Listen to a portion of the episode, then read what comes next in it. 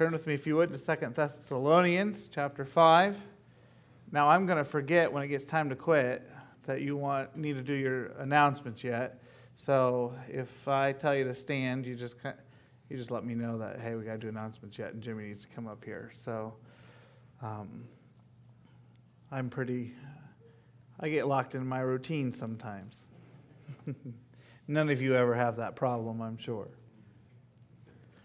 I do want to say, um, with this being our, the last official service for Larry and Dana and the children, how much I've appreciated being their pastor.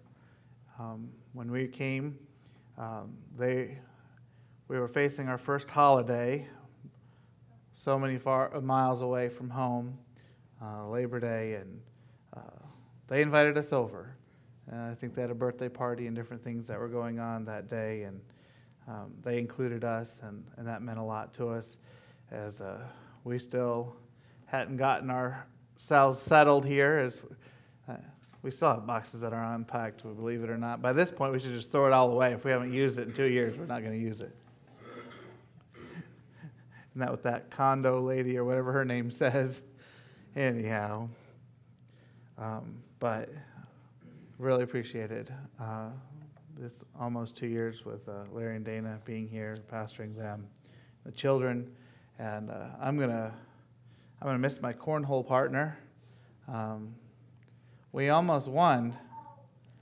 I'm gonna be I'm gonna be missing her a lot uh, whenever we're playing cornhole. So uh, someone's gonna have to step up and be my partner and you know carry the load. And uh, we're certainly gonna miss Larry and Dana. Uh, and I know they'll, they'll be here uh, from time to time, and I thank God for that. And I hope that it's very, very often. Second Thessalonians, did I say chapter 5? It's chapter 3. There's only three chapters in Second Thessalonians. Brother, I think we may, should, should do uh, announcements now and just go home. I'm already in really bad shape when I. chapter 5. Ay, ay, ay. These are the lost words of Paul.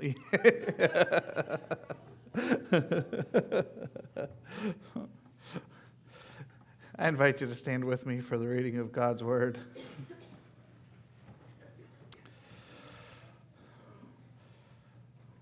Someone was telling me a story about a, a person that got, they couldn't laugh at themselves. They got all upset about something. And I said, if you can't laugh at yourself, there's not very much to laugh at. I mean, I'm with myself often, and uh, I do a lot of funny things might be dumb things, but they're funny anyways. and uh, I'm thankful that God gives us a sense of humor. Glad we don't have to be perfect in all, in all ways, because if that was a requirement, all of us would fall short. But uh, I'm glad that He can make it, give us perfect hearts. Amen. Second Thessalonians chapter 3 Finally, brethren, pray for us that the word of the Lord may have free course and be glorified, even as it is with you and that we may be delivered from unreasonable and wicked men, for all men have not faith. And not an understatement. But the Lord is faithful, who shall establish you and keep you from evil. And we have confidence in the Lord touching you, that ye both do and will do the things which we command you.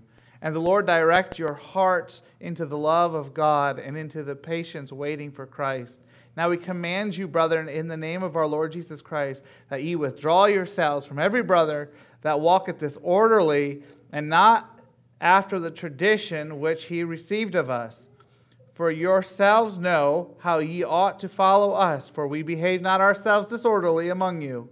Neither did we eat any man's bread for naught, but wrought with labor and travail night and day, that we might not be chargeable to any of you. Not because we have not power, but to make ourselves an example to you to follow us. For even when we were with you, this we commanded you, that if any would not work, neither should he eat. For we hear that there are some which walk among you disorderly, working not at all, but are busybodies. Now, them that are such we command and exhort by our Lord Jesus Christ that with quietness they work and eat their own bread but ye, brethren, be not weary in well doing. And if any man obey not our word by this epistle, note that man and have no company with him, that he may be ashamed. Yet count him not as an enemy, but admonish him as a brother. And the Lord of peace himself give you peace always by all means. The Lord be with you all. The salutation of Paul with mine own hand, which is the token in every epistle, so I write. The grace of our Lord Jesus Christ be with you all. Amen. We started this, oh, a few weeks ago on living out our faith. Living out our faith. Father, I, I come to you one more time, needing your help, needing your strength, needing your wisdom. I ask that you'd help us to rightly divide the word of truth. Help us, Lord, to walk circumspectly. Help us to walk faithfully. May we be an encouragement and not a discouragement. In your precious name we pray. Amen. May be seated. How do we live out the faith? You know, there's a lot of discussion and a lot of argument over that in Christian circles. In fact, we spend probably 90% of our discussions when we talk about spiritual things on this very topic. Do we have to or don't we have to?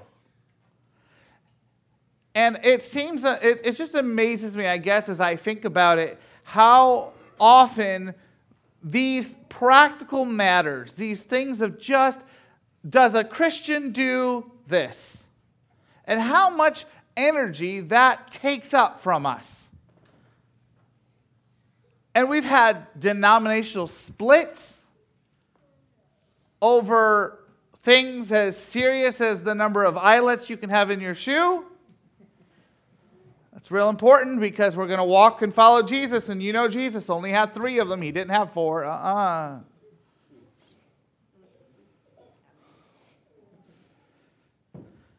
We've had people split over how to spell Emmanuel, whether it was with an E or an I. Because this is important if we're going to get to heaven. We all got to spell Emmanuel the right way. Interestingly enough, King James spells it differently in different places. Even old King James couldn't get his act together, get it right. This is a major part of our, of our faith journey, is how we live this out. And I'm kind of making fun of it a little bit because, I, because there's been some of it that's just silly. And we need to recognize when what we're arguing over is silly. There's some things that just don't matter. And there's some things that matter so greatly and so important that if you get it wrong, it can detour you in the place that you're going to spend eternity. We've got churches now that say that the faith walk, this life journey, doesn't even matter. All you have to do is pray, ask God to forgive you. You're going to sin. In fact, Baccalaureate last week. Wasn't that wonderful? I can't, he's, this is what he said I can't even go a, a minute without being selfish. I was like, really? I don't want to be critical and I don't want to be judgmental, but brother, there's help for you if that's the way it is. I, you, I mean, you've never had an altruistic moment in your life? Seriously? Again, I don't want to be judgmental, but I don't believe that's the way God intended for his children to walk in this life. Just don't believe that's his intention. And I'll be honest with you, there's some things that, that are important to me, and there's things that I, that I require of my children and uh, ha- require of my household that if you cornered me on it and said, Show me in the Bible, I'd probably have a hard time defending it. There's some reasons why I, uh, I have a reason for everything that I do, whether it's a good reason or not, just depends on whether you agree with me or not. Isn't that the way it usually works? If you agree with me, oh, that's good. Uh, that's real good. I like that. Disagree with me, wow, that's a really lame argument. we have those.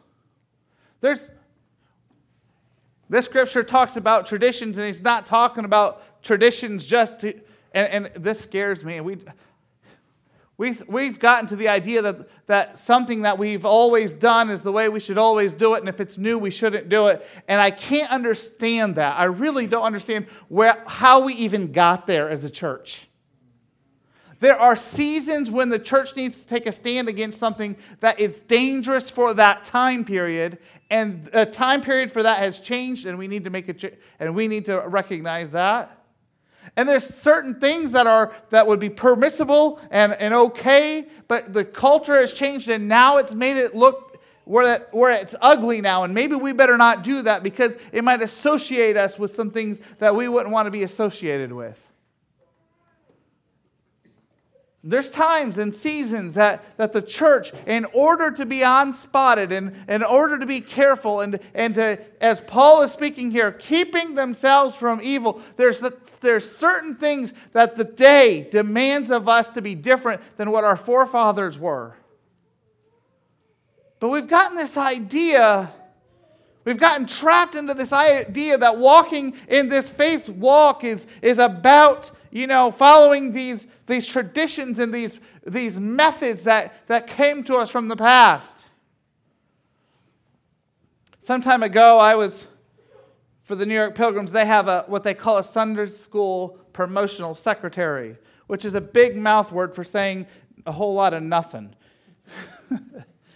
My job was to keep records of all, all the church uh, Sunday school secretaries would send their information to me monthly, and I would compile that and publish at the end of the year whether our Sunday schools were going up or whether they were going down.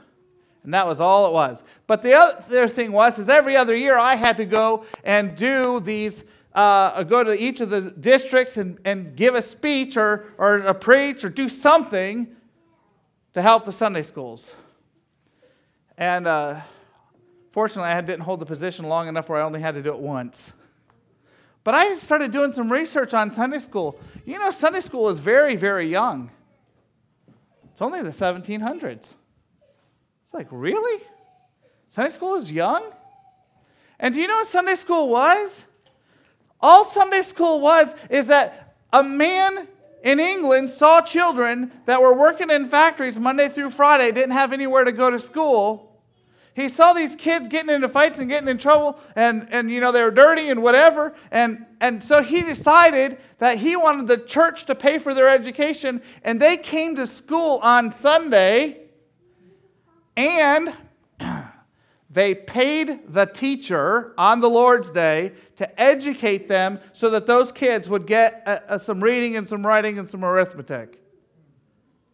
That's the birth of Sunday school. Man, that got some of you nervous, doesn't it? Paid the teachers on the Lord's Day? Exactly what they did. They paid them for Sunday work, uh, qualified teachers, because these kids were working Monday through Friday in the factories, and these kids, if they were going to survive, that's all they could do. And this, and this man had a heart for these children and said, These children need an education, so this is not the life that they have to live for the rest of their lives. I want something better for them.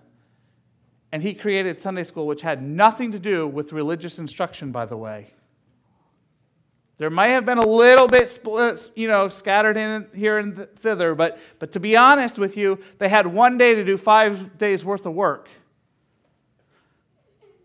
And they were trying to get these kids some basic education so that they could be lifted up out of poverty. And that's the history of Sunday school. Pretty soon the government got their nose into things because they realized, you know, hey, this is a good thing. They passed laws, child labor laws to keep kids out of, out of the factories and passed laws to get education to be paid for. And then Sunday school didn't have a purpose anymore, so they switched it to moral instruction. And that's how we have our modern day Sunday school. That's an interesting history, I think.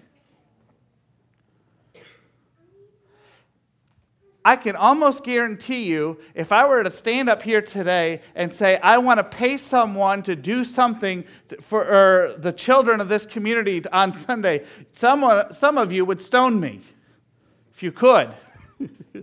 you might be think, rethinking about my, the recent election.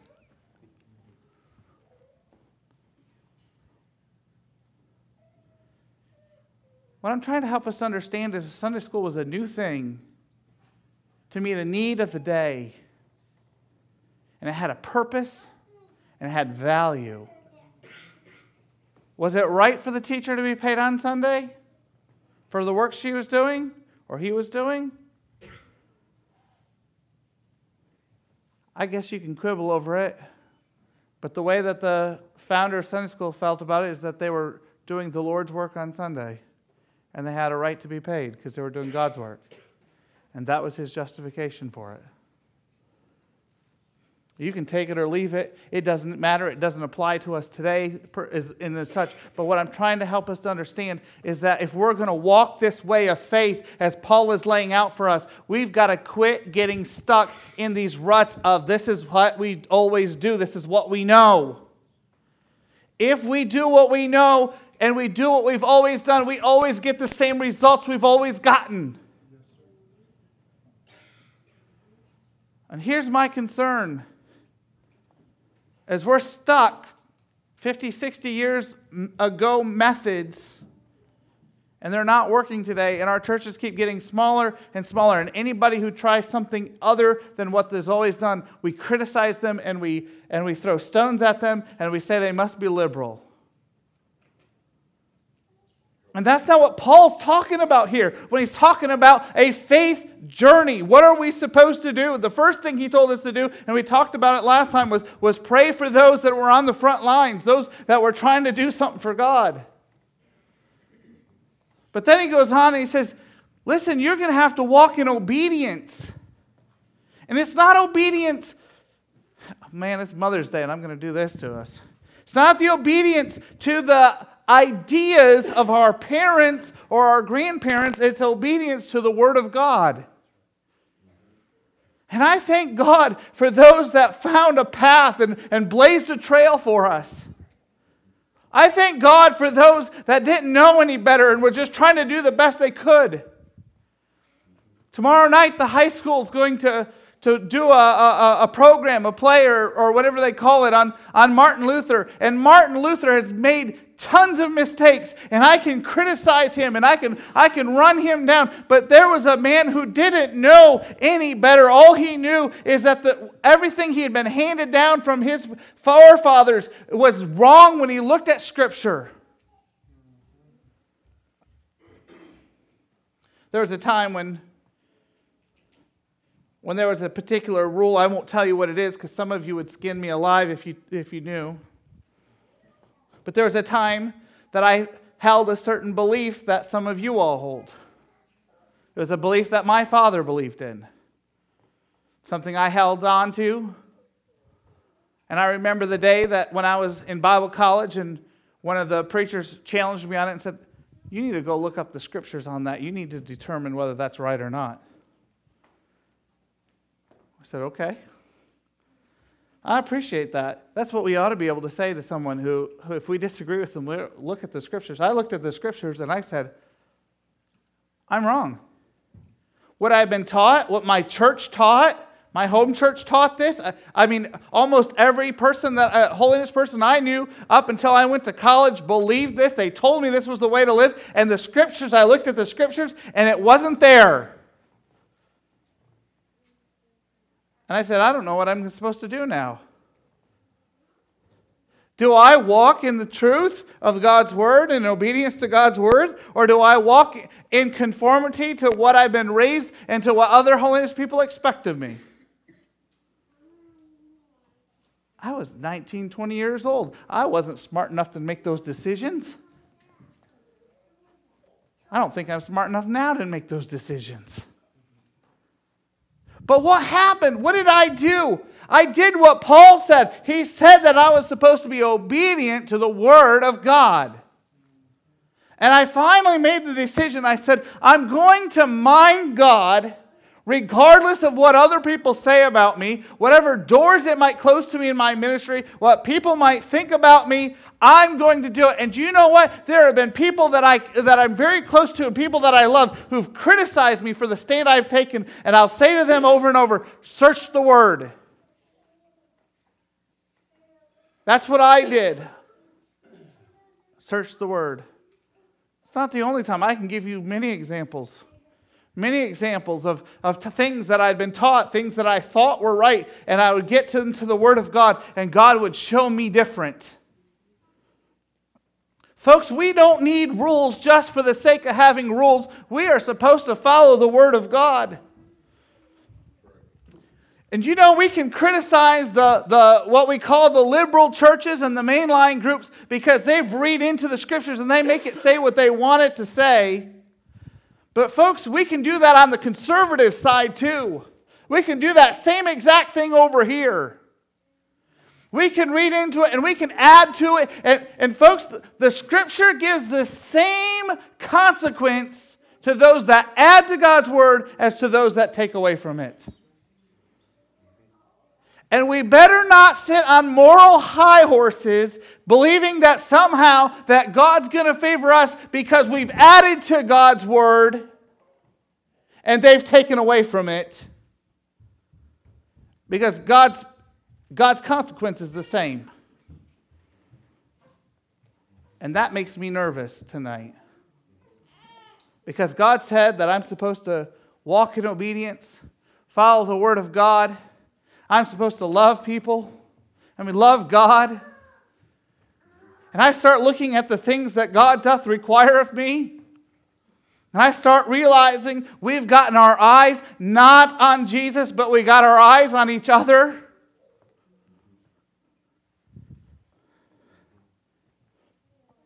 And do you know what happens? I'm going to pick on Dean a little bit here.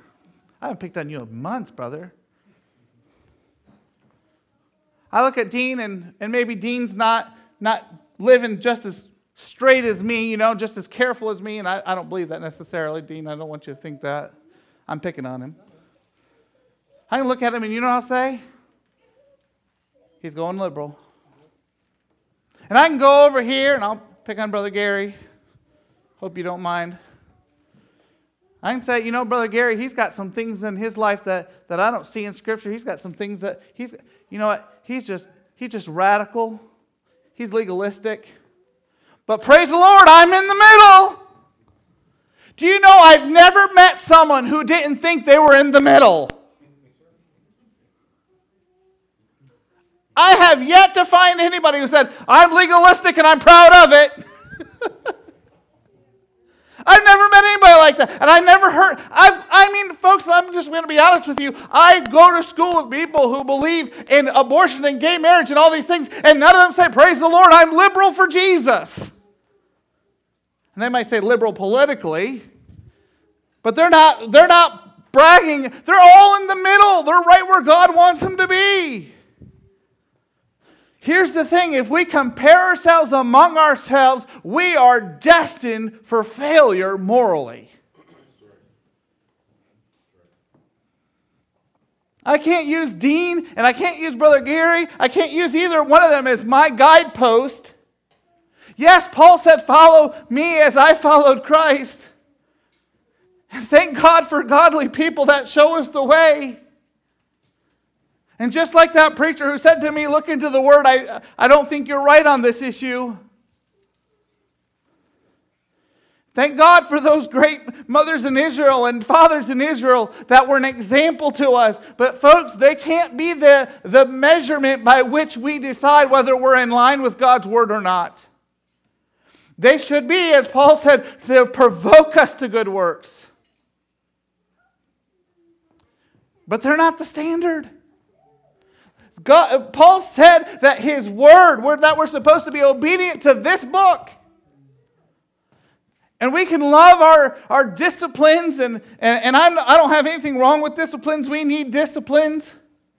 We need those books to help us to know what the standard for, for uh, leadership and the standard that's required for, for membership. I understand that. But, folks, whether we get to heaven or not, it's going to be by this book. And the discipline can give us guidelines, but you know you could follow every rule in that book. You can do everything that discipline say and miss it.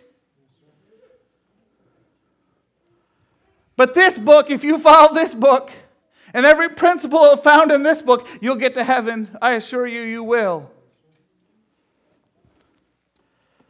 Paul says that we're supposed to we're supposed to obey the word of God and we're supposed to walk in love, loving God and loving each other. Oh, that God would help us to love each other and love God as we ought to.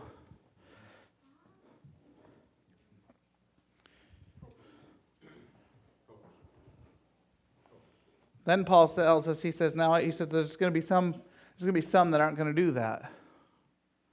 There's going to be some in your church that are just not going to behave that way they're supposed to. And that's hard. You know, because we want, we want to have room for everybody.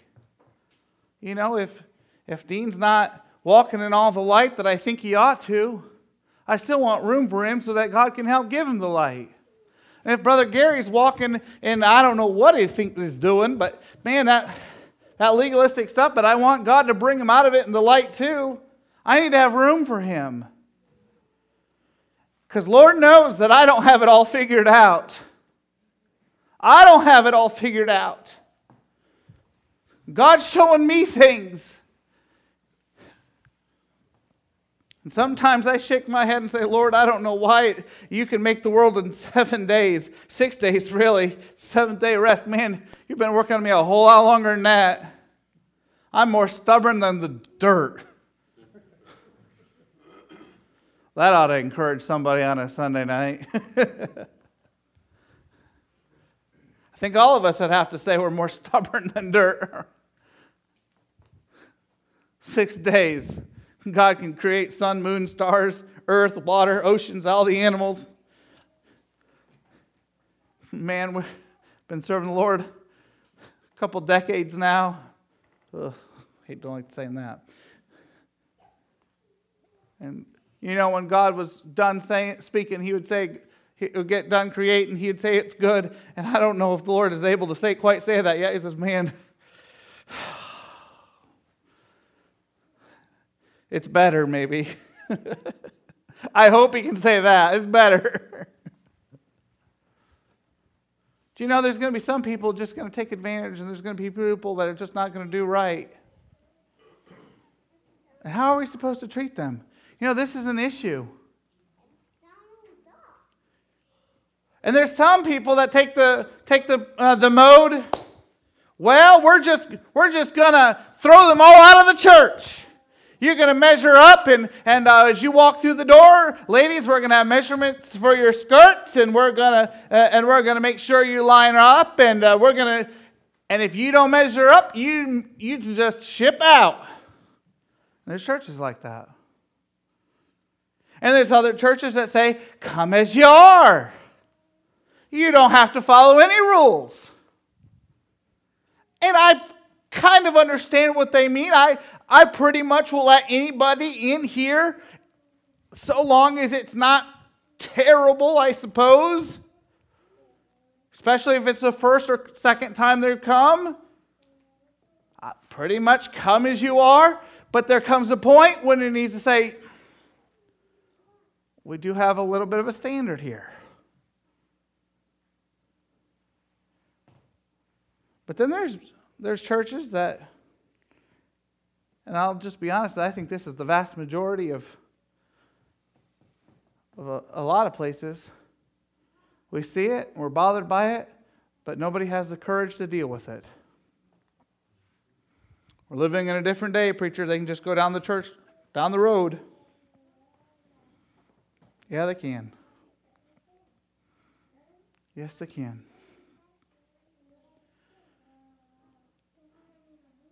But you know, I'm concerned that we are more bothered by the idea of losing a family or a person or losing their contributions to the church than we are about them losing their souls. We've gotten to the place that we just don't want to upset the apple cart. and nobody's saying anything to anybody unless it's absolutely forced to, or unless they ask to be a member, or, and then we'll upset the apple cart. And folks, I'll be honest, there's sometimes it isn't worth upsetting the apple cart. There's some things you just have to let it go. There's some situations I've looked at it and I said, you know what? There's no, there's no benefit to addressing this issue. It's not going to help anybody. It's not hurting our reputation in the community. It's not hurting it's not hurting anybody. I know I don't agree with it, but I'm just going to let it go because it'll do more harm than good. I don't think that's a lack of courage. I think there's a little bit of wisdom that's necessary sometimes. But Paul's addressing people who know better. They know better. They're taking advantage of the church. Well, the Lord's coming back. I'm going to take it easy. Uh, you know, I was hoping to get retirement, but uh, you know, I'm not. I'm not old enough for retirement. The Lord's coming back before then, so I'm going to enjoy it now. And I'm just going to live off the people who are still working in the church. And if that's not bad enough, they're busybodies now. Because if you don't have enough to do, you're going to flap your gums. I just, I just don't want to be critical here, I, but let's just be honest. When you don't have enough work to do, you just go and you talk. Now, I like to talk. I really do. And, I, and, and you know, you want to get a cup of coffee and talk. I, I, I tell you what, that's my, one of my favorite things of pastoring. My favorite is people getting saved and sanctified. Second favorite is baby dedications, and then getting coffee with people is right up, right, I think, right there. Just really enjoy those parts of, of pastoring. If you can't tell, I'm trying to sell it so that, you know, maybe Jimmy will answer the call. I don't know. But, but you know, it's one thing to have a good conversation, a wholesome conversation. It's another thing to start talking about people.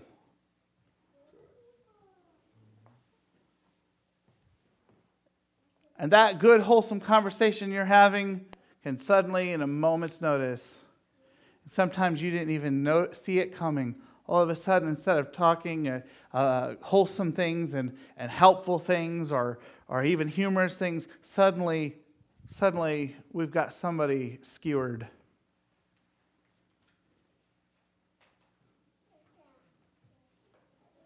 And these busybodies, these, these people who could be working, now I'm not talking about people who, are, who should be retired, or I'm not talking about disabled people. I'm talking about those who are able bodied and could work and should be working. I'm not talking about stay at home moms. All right, I, I want to be clear. I'm talking about people who are sitting on their hands when they could be doing something for Jesus and they could be doing something out uh, for our, the community holding a job and providing for their families. I'm talking about those folk. They started running their mouths. And not only are they a financial drain on the church, but now they've become a spiritual drain and an emotional drain on the church. And now we've got a problem. And Paul says, listen, cut them off financially. Tell them this is your last handout. You go get a job and you eat your own bread. Stop coming to my table for bread because you need to get you need to go to work. You've got two hands, good mind, strong back. You need to go to work. The words that you're saying are not appropriate. You're hurting people, talking about people behind their back. Folks, this is, this, is just as, this is just as biblical as when we're talking about walking in the light. But you know, it, makes, it gets us awful quiet because you know what? Most of us have a problem controlling our tongue when, it's, when, we're, when we're talking about talking about other people. If there's ever been a thing that has plagued our holiness churches, if there's ever been a thing that we've testified over top of, it's what, talking about other people being busybodies. I encourage you at camp this year. Maybe I shouldn't encourage this. Just sit and be quiet and listen to the conversation. See how quickly it turns to talking about somebody. who isn't there. And I'm not talking about in a positive light.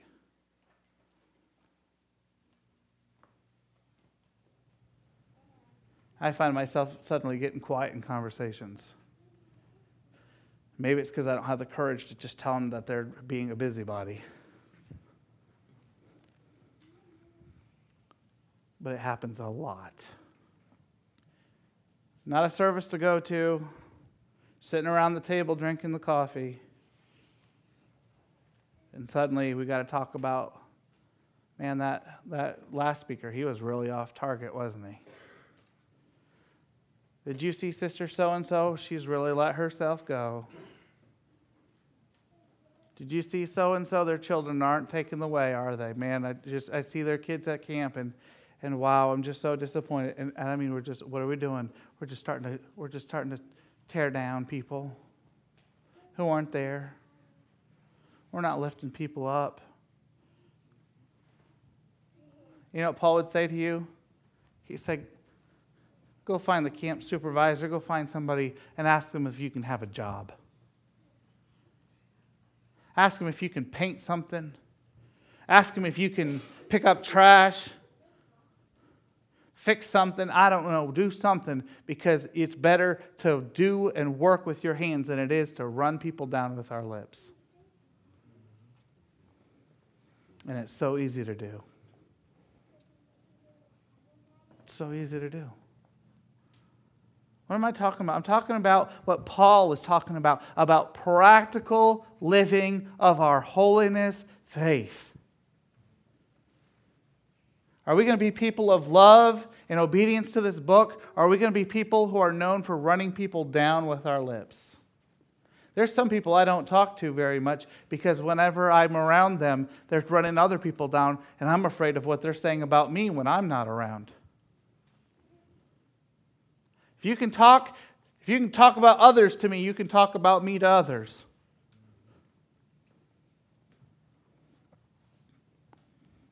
You know, we're awful worried about judging in this day and age.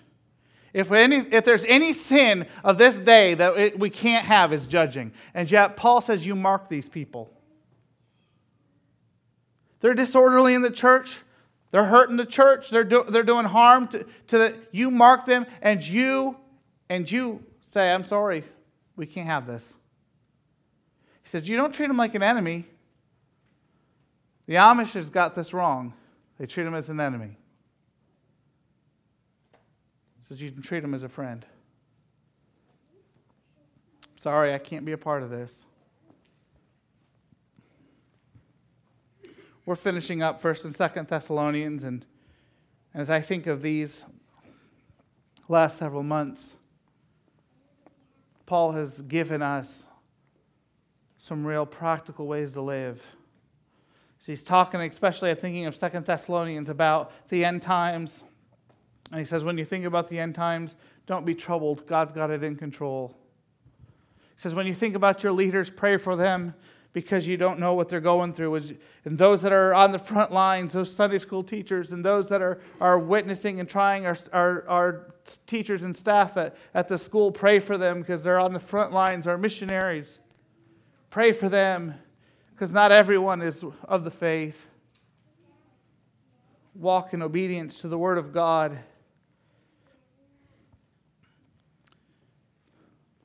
And help a brother who's fallen to recognize he's fallen. You know, I think the worst thing that would ever happen I think the worst thing that could happen is I'd get to heaven, or get to the judgment. I'm sorry, I get to judgment and find out that I missed it, and you knew that I was missing it, and you didn't help me. You call me friend, but you'd let me miss it. And you know, I know it's difficult. I know it's, uh, it's hard because, we're, we're, because of our friendship, we don't want to lose our friendship.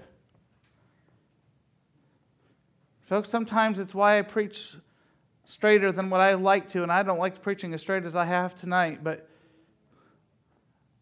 but I don't want you to get to the judgment and for you to say, you, you saw I was missing it, and you didn't warn me. You didn't tell me. We better be careful when we throw, accuse someone of judging, because it could be that they're really loving us.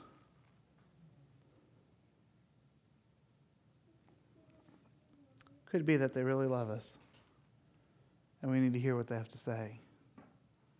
Are they entreating us as an enemy, or are they entreating us as a friend? I think that's the, I think that's really the standard that we should ask when someone's speaking to us. If they're treating us as an enemy, yes, it's judgmental. They might be right. If they're treating us as a friend, it'd be good to hear. Amen. Father, help us to make it. Help us to make it. Lord, there's many perils along the way. There's lots of ideas, lots of opinions, a lot of things that would cloud our judgment, things that would cloud our understanding of your word. I just ask you to help us to make it. Help us to have the courage to speak up when we need to. Help us have the wisdom to be quiet when we need to. But most of all, help us to make it. For your word, your word is the, is the key as we walk in obedience of it, as we listen to the voice of God. Help us to be faithful. Help us to be careful. But most of all, help us to make it. We ask these things in your precious name. Amen. Jimmy, I think, has some words to say.